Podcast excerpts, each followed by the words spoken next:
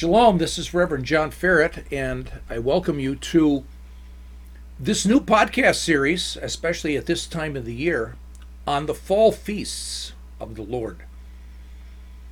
And in lesson one, we learned they're not feasts, they're moedim. They're appointed times, like a date. Specific times on a specific day at a specific place. And in Leviticus twenty-three, as we saw that in session one, God says in Leviticus twenty-three, verses one through two, that these belong to him. So it is somewhat a mistake to say that these appointed times, the way we call them feasts, are just for the Jewish people. This is God. This is the God of the universe. And these are his appointed times. So I urge you to listen to the first podcast on the fall feast, Rosh Hashanah. It's entitled Yom Teruah. And indeed, this one is called Tsel Mashiach, the shadow of Messiah. But please listen to number one so you can get all of that background that you need as we continue on here in part two. Part two of Rosh Hashanah, Tsel Mashiach, the shadow of Messiah. So as we continue, we want to understand how Yom Teruah would have been done in the Second Temple period. And I use the word Yom Teruah, the day of the blast, which comes directly out of Leviticus twenty-three, because as you well, as you saw in session one, there is no words Rosh Hashanah. That is actually in Jewish literature called the Talmud, and we'll take a look at that in just a little bit. So in the Second Temple period, so we're talking about the time when the Second Temple was built after they returned from Babylon in exile, uh, all the way through Jesus' day. That's the Second Temple period. And this moed, this appointed time that we call Rosh Hashanah, is called Yom Teruah, the day of the blast. So, one of the verses that we have in the Second Temple period that's important is Nehemiah. And we go to Nehemiah chapter eight, verses one through two, and it talks about all the people were ga- all the people gathered themselves together as one man into the broad place that was before the water gate. And they spoke unto Ezra the scribe to bring the book of the law of Moses, which the Torah, which the Lord had commanded Israel. And Ezra the priest brought the law before the congregation. In actuality, he didn't bring the law before the congregation. It actually says Torah. Both men and women and all that could hear with understanding upon the first day of the seventh month. Wait a minute. The first day of the seventh month, that's Yom Teruah, again, popularly known today as Rosh Hashanah. Now we go to verses nine and ten in Nehemiah chapter eight, and we read, and Nehemiah, who was the Tishhatha, and Ezra, the priest of the scribe, and the Levites that taught the people, said unto the people, this day, the first day of the seventh month, this day is holy unto the Lord your God, mourn not nor weep. So it seems as in Nehemiah's day, Yom Teruah, the first day of the seventh month, was a day of celebration. Because we continue reading, for all the people wept when they heard the words of the Torah. Then he said unto them, go your way, eat the fruit, and drink the sweet, and send portions unto him, for whom nothing is prepared. For this day is holy unto the Lord. Neither be ye grieved, for the joy of the Lord is your strength. Wow. So indeed, the day of the blast, remembering the day of the blast, for them, in Nehemiah's day, it was a day of celebration. A day where you can say, for the joy of the Lord is our strength. Now, we do not have any more biblical confirmation of how this moed, this feast, if you would, was done in Jesus' day. So like I said, it seems like it was a celebration, possibly even a New Year's celebration.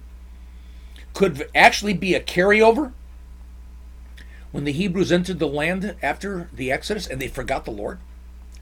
We go to Judges chapter two, starting in verse ten. The third generation completely turned away from God. And it seems as if, when you study it, that most of Israel was not practicing God's commands, God's feasts, for many hundreds of years. They were there in a pagan land among the Canaanites. They started serving the Baals, the pagan pagan gods, the Canaanite gods. And for the pagans, and it was not only the Canaanites, the seventh month was the new year. It was considered the end of the harvest and the beginning of the new agricultural year. Now, after seventy A D, after the second temple is destroyed, the festival began to be called Rosh Hashanah, after the writings of the Tananim, the teachers of Judaism in that day. Now, the great Jewish philosopher Philo, in Jesus' day, he said the feast was Yom Teruah, not Rosh Hashanah. He never even used those words. He was writing in Jesus' day, and we have his writings. You can actually buy the writings of Philo in complete books. I have them in my library. He said it was the day of the great blast. And Philo, he said, it must mean to remember Sinai, the intense blast of the shofar that we read about in Exodus nineteen, at the time of the giving of the Ten Commandments, at the time when Israel entered into a deep covenant relationship with Adonai. So, Philo also says it must be related to the number seven in some way, but he does not go into how. Josephus, the Jewish historian writing prior to seventy A D, he never uses the words Rosh Hashanah. He talks about the day of the blast, the day of the shofar blast. And he said the first of Tishri seems to be part of the new year for business, buying, and selling. It was the new fiscal year, if you would. But he doesn't talk about as a spiritual new year. So these are two primary, actually three. We got the book of Nehemiah. We got the works of Philo, the great Jewish philosopher, writing in Jesus' day. And Josephus, the Jewish historian, writing prior to seventy A D, and probably more during Paul's day. So today, in, in Jesus' day, there's nothing related to Rosh Hashanah like today. Now, after seventy A D, things change. And all of a sudden, the word Rosh Hashanah, or the words Rosh Hashanah, is all of a sudden coming to be used. This is about the second or third generation after seventy A D. And Rosh Hashanah, the rabbi started suggesting rituals and practices. And many of those rituals and practices have come to our day today. Now, some of these traditions may have begun in Jesus' day, or maybe not. We don't know. They are, these rituals and practices are in the Mishnah. The Mishnah is the main body foundational work of the Talmud. And the Mishnah was starting, was started to be written by the rabbis almost immediately after the temple was destroyed. And it's basically all of the laws that were made up by the rabbis outside of the written Torah, outside of the written Bible. It was accomplished or completed in, in two hundred A D. And so when we're reading the Mishnah, we realize it was not written in Jesus' day, but there are references to rabbis who lived in Jesus' day and even before. So, for instance, it's similar to this. We celebrate Thanksgiving, and it's a it's a grave mistake to say, oh, the Pilgrims celebrated Thanksgiving. No, they didn't. They didn't call it Thanksgiving. They had a celebration at the end of the harvest season to bless God and thank God for his protection and his great provision. But they didn't do Thanksgiving. Thanksgiving comes to its own basically in the twentieth century, uh, in the nineteenth century as well, and it becomes a national holiday here in the United States. So the Pilgrims basically started it, and then it changed. It finally be, uh, attained the name of Thanksgiving as it is today, just like Rosh Hashanah. Now, the Jewish people today, they celebrate with many different rituals and practices. Uh, one good source to actually check this out is the, the website Hebrew for Christians, all one word, Hebrew, the number four, Christians dot com, and you can go there and look up Rosh Hashanah, and um, John Parsons at Hebrew for Christians will give you a wonderful, uh, scholarly, um, very well written, very researched, very well researched background behind how it is celebrated today and all the different rituals and practices. One of the things that I learned from the Jewish people that really is, is I love it, uh, and that is having apples and honey on Rosh Hashanah. And the apples and honey are to have uh, are to eat some something sweet uh, and a a fruit of the fall, uh, because we are at the end of the harvest season here in the United States, and typically apples are going to be part of that fall harvest. So it's part of the fall harvest, and we eat apples and honey. And considering the Jewish people are talking about a, a, a new year, all right, they always say, let's remind ourselves that the apples and honey uh, gives us a picture of, may we have a sweet, good new year, like the taste of these apples and honey. I love that. So rabbinic Jewish practices probably were not done in the days of Yeshua. Most of them are made up by the rabbis, and there's nothing wrong with it. The church has a lot of practices that are made up by men, like Lenten candles. Or you might say um, Advent candles. There's nothing wrong with that. It's not in the Bible. Uh, it has a symbolic meaning. Um, there are sermons that are developed about Lenten candles. There are sermons developed about Advent candles and so on. And there's nothing wrong with this. It is what you would say um, mi- midrash of the Christian church in terms of adding uh, specific things to our practices and our rituals. It's the same thing with the rabbis. Now, we should respect their practices, but you've got to be careful. Don't just do Jewish stuff, since it is Jewish, with no understanding of why. Let me give you an example. Today, not all religious Jews, but many religious Jews, many Orthodox religious Jews, they do an activity on Yom Teruah, Rosh Hashanah as they call it, that's called Tashlik. And so Tashlik is this: they recite prayers and they put breadcrumbs in their pockets, and they go to a river or a lake or a stream. And as they're reciting the prayers, they're taking the bread. And this is all a symbol of casting off your sins, which are carried away by the water. It's based upon this verse. So this was not done in Jesus' day, I can tell you that right now. But the rabbis in the Middle Ages made all of this stuff up, and they looked at a verse to justify this practice. It's Micah seven, eighteen through twenty. You will cast all their sins into the depths of the sea, and may you cast all the sins of your people, the house of Israel, into a place where they shall be no more remembered or visited or ever come to mind. It's not biblical. This comes out of Eastern Europe from Orthodox rabbinic Judaism. Matter of fact, in the sixteenth century, Rabbi Isaiah Hurwitz, he denounced it as an abomination.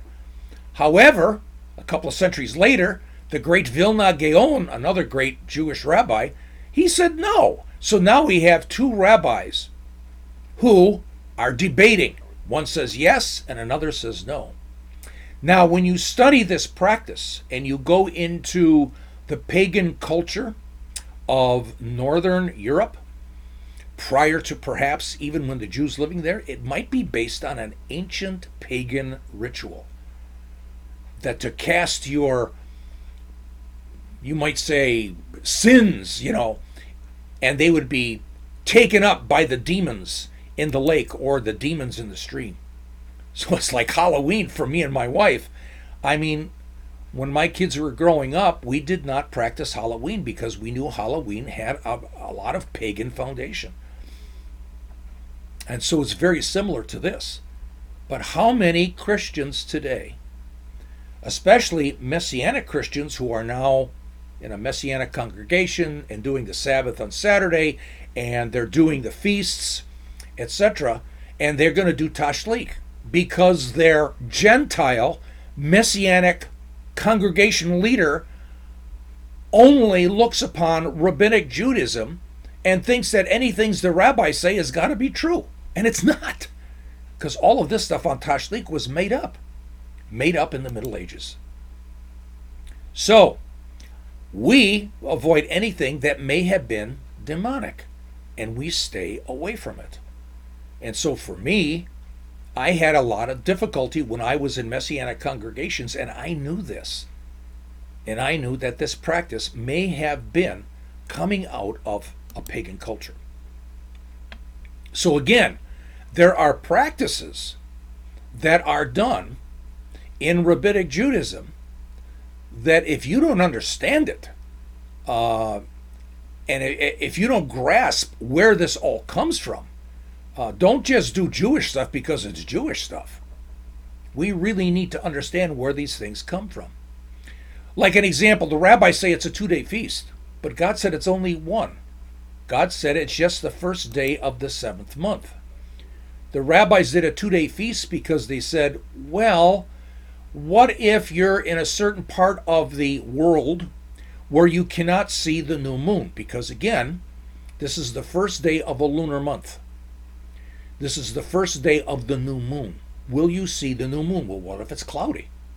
What if you're in the midst of a three, four, five day rainstorm? You won't know that this is the day, this is the night of the new moon. So they said, let's have a second day. And the rabbis say in the Talmud, Talmud that this is just as valid. Now the Talmud again is the books of the commentary of the rabbis that was completed about five hundred A D. There were other uh, variations of it as it came out all the way to nine hundred A D. And in Judaism, the Talmud is on the same level as the Bible. So in Judaism, there are many religious Jews who, when a rabbi says, we're going to celebrate the feast of Rosh Hashanah for two days, and the second day is just as holy, just as sacred as the first day, they agree with this because it's in the Talmud. And the Talmud is on the same level as the Bible. As a Christian, I do not agree. Matter of fact, if you actually study the history of the Talmud, you'll find out there were many Jews that disagreed with this as well. When you study the Talmud, one of the things that you learn is the rabbis say that the written Bible, the written Torah, was given at Sinai, and the oral Torah was given at Sinai. The oral Torah is the Talmud. It's the Mishnah, and then the additional writings to the Mishnah, will, which are called the Gemara, and put that all together, and you get the Talmud. And the Talmud is as sacred as the Bible. They considered it's God-inspired. Now me, how do you get away with saying God is wrong? You're basically saying that. God said one day, and the rabbis say, no, sorry, Lord, it's going to be two. It doesn't add up. Now, when we go to Deuteronomy twelve, verse thirty-two, or when we go to Deuteronomy four, verse two, it's as if God is inspiring Moses to teach us, don't add anything to my word. Don't subtract anything from my word. And yet, this is what's done in the oral Torah. Another thing is, the rabbinic feast, Rosh Hashanah, is considered a Sabbath, but the Bible's precise. It isn't a Sabbath. And I just thank the Lord for Jewish Orthodox, rabbinic Jewish sites who will teach us, no, it's not a Sabbath, but we treat it like one. Because the specific laws of the Shabbat, the specific laws of the Sabbath are not associated with Rosh Hashanah, except that you're not supposed to do any work that day. So the rabbis could be creating a fence around Torah. Huh. Well, what does that mean? Well, a fence around Torah means gee whiz, um, God said to do no work on the feast of Yom Teruah, which they call Rosh Hashanah. So I got a good idea. Let's follow all of the laws of Shabbat for Rosh Hashanah. This way, we cannot in any way do anything to degrade the feast. Because if we're doing the Shabbat and we're doing all the laws of the Shabbat, we are doing over and above what God has demanded and commanded for this moed of Yom Teruah, Rosh Hashanah. So let's treat it like Shabbat, and we'll be safe in our practice. Now, this is an Orthodox rabbinic view. It's their decision. It's not biblical. However, I have no problem with it, especially like this one Orthodox rabbinic site that stated, no, Rosh Hashanah is not a Sabbath. We treat it like one.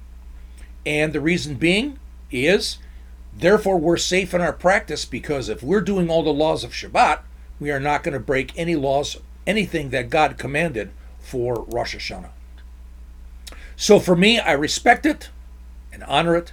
I know it isn't a Sabbath, but I definitely know it's God's special time. Now, Rosh Hashanah is first brought up in the Mishnah, and I told you that uh, these were the books being written right after the temple was destroyed, finally completed in two hundred A D. And the rabbis say it's the birthday of the universe. This is not said in Jesus' day at all. And in the Mishnah, we read about Rabbi Yose.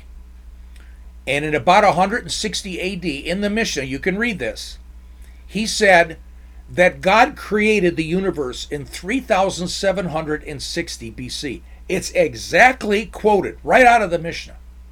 And so therefore, on Rosh Hashanah, the shofar is blown, because that's when God becomes king of the universe. You say, well, wait a minute. I, I don't read this anywhere in the Bible. But this is what Rabbi Yose made up. Matter of fact, when we're looking at it, and this year we're dating this podcast, actually. This is the year twenty twenty-one. And so Rosh Hashanah is coming up here in a few days.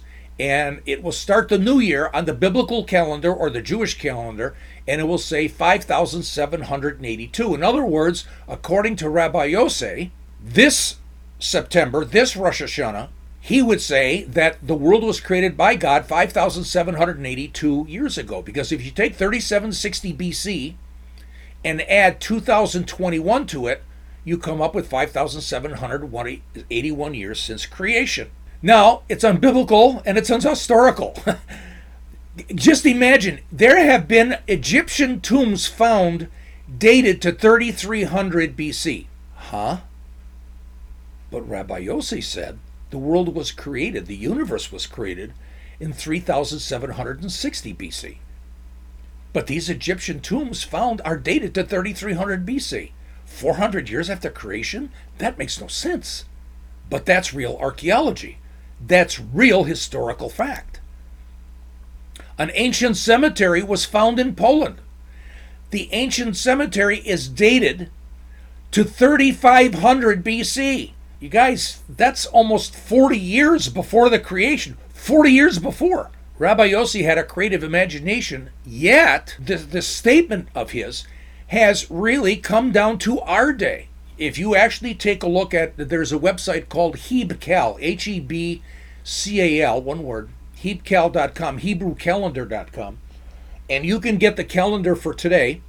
And so therefore, uh, next Tuesday, and I don't know what day that's going to be, um, but Rosh Hashanah is going to be the first of Tishri, and the date of the year will be five thousand seven hundred eighty-two. It's still being used today, but it disagrees with archaeology.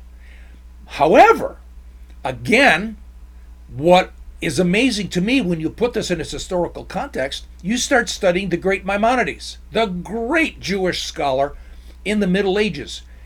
He wrote in his own writings in eleven seventy-eight A D, this great Jewish Torah scholar, that in eleven seventy-eight A D was four thousand nine hundred thirty-eight years in creation.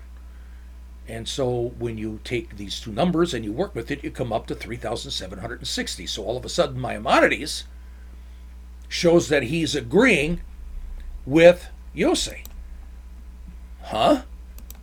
The, but few Christians even know this, and the fact that these views are unbiblical and not historical. And when you actually take a look at real archaeology and real history, it just doesn't make any sense. So many of the current meanings of Rosh Hashanah are all made up. They are figments of man's fertile imagination after the temple was destroyed. So for me, I always ask, where is Jesus? Where is Jesus in the Torah? Where is Jesus in the Hebrew Scriptures? Where is Jesus in the Old Testament? In the two podcast series, The Gospel According to Moses Genesis and The Gospel According to Moses Exodus, there's a couple of podcasts in there where I talk about the major goals of that Torah series. And one major goal is, where is Jesus in the Torah? How do how does the Torah testify of him according to John five thirty-nine? Jesus says that all te- all scripture testifies of me, but he said it when the only Bible they had was the Hebrew Scriptures that we call the Old Testament. And the main books were the Torah. So this is where we want to focus, because again, these feasts are not the Jewish feasts. These are appointed times by God. And he is the God of the universe. He's King of kings and Lord of lords. And the question also becomes, and once we see Jesus in these feasts, our question then, how can we as Christians actually participate in perhaps an evening of praise praise and singing and celebration on this feast called Yom Teruah, the Day of the Blast? So in part three of this series, let's take a look at perhaps some ways Jesus can be seen in this amazing, amazing moed of Adonai, this appointed time of the Lord, Yom Teruah, that we know as Rosh Hashanah.